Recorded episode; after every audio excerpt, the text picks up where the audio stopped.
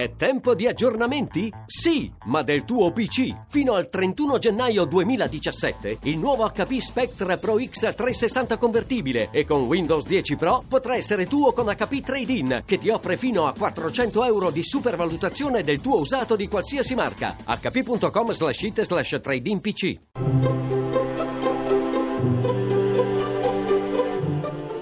Il pensiero del giorno.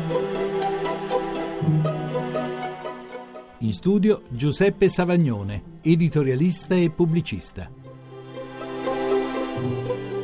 La cosa più difficile da accettare nell'affermazione che Dio si è incarnato nell'uomo Gesù non è che Dio ci sia, ma che si sia fatto carne, cioè uomo nel senso pieno della parola. Nella storia umana la convinzione che Dio esista è stata quasi sempre presente. L'ateismo come atteggiamento diffuso è un fenomeno recente e spesso nasconde forme mascherate di fede in un assoluto, anche se non lo si chiama col nome di Dio. A rendere problematico il cristianesimo non è dunque la sua fede nella divinità, che peraltro lo accomuna alle altre grandi religioni.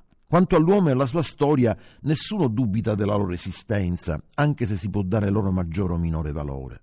Lo scandalo del messaggio cristiano non è perciò Dio o l'uomo, ma che queste due realtà si siano trovate così strettamente unite da essere inscindibili in un individuo storicamente esistito. Un ebreo nato in Palestina al tempo di Augusto e condannato a morte quando era poco più che trentenne da un governatore dell'impero romano al tempo di Tiberio. Essere cristiani non significa perciò credere in Dio o ammirare Gesù come un grand'uomo, ma accettare come vera l'affermazione contenuta nel Nuovo Testamento e mantenuta con fermezza nei secoli dalla Chiesa che il Verbo si è fatto carne.